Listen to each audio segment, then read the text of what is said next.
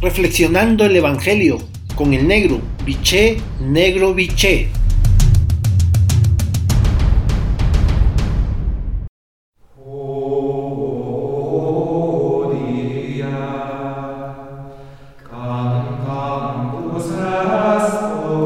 Buen día hermanos y hermanas. Hoy el Evangelio de Lucas en su capítulo 4, versículo del 31 al 37, la frase central es la siguiente.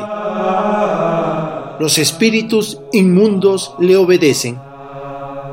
La escena se desarrolla en Cafarnaúm, centro de la actividad misionera de Jesús en Galilea. Todavía está solo, aún no cuenta con sus discípulos. Como en Nazaret, Jesús enseña en la sinagoga el día sábado y la gente se sigue asombrando con sus enseñanzas. Es el primer milagro que realiza y lo hace para expulsar un espíritu inmundo. El sentido del milagro es mostrar que la enseñanza de Jesús va unida a la acción, esta vez imponiendo su poder sobre las fuerzas del mal que esclavizan al ser humano.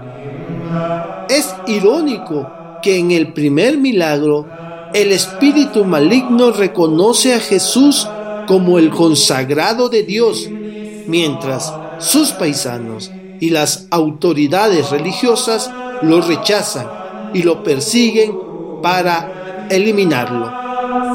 El hombre enfermo es arrojado por el demonio al centro de la sinagoga, que es el lugar donde se hace la lectura de la Torá y donde se anuncia la palabra de Dios.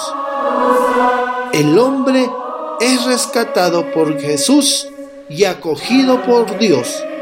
Si el Señor está con nosotros, ¿quién podrá contra nosotros y nosotras? Por lo tanto, para tu reflexión de esta mañana tarde, tomándote el tiempo necesario y el silencio que requieres, la pregunta es, ¿me doy cuenta de los milagros que pasa en mi vida? Hasta entonces, un abrazo, los quiero y rezo por ustedes.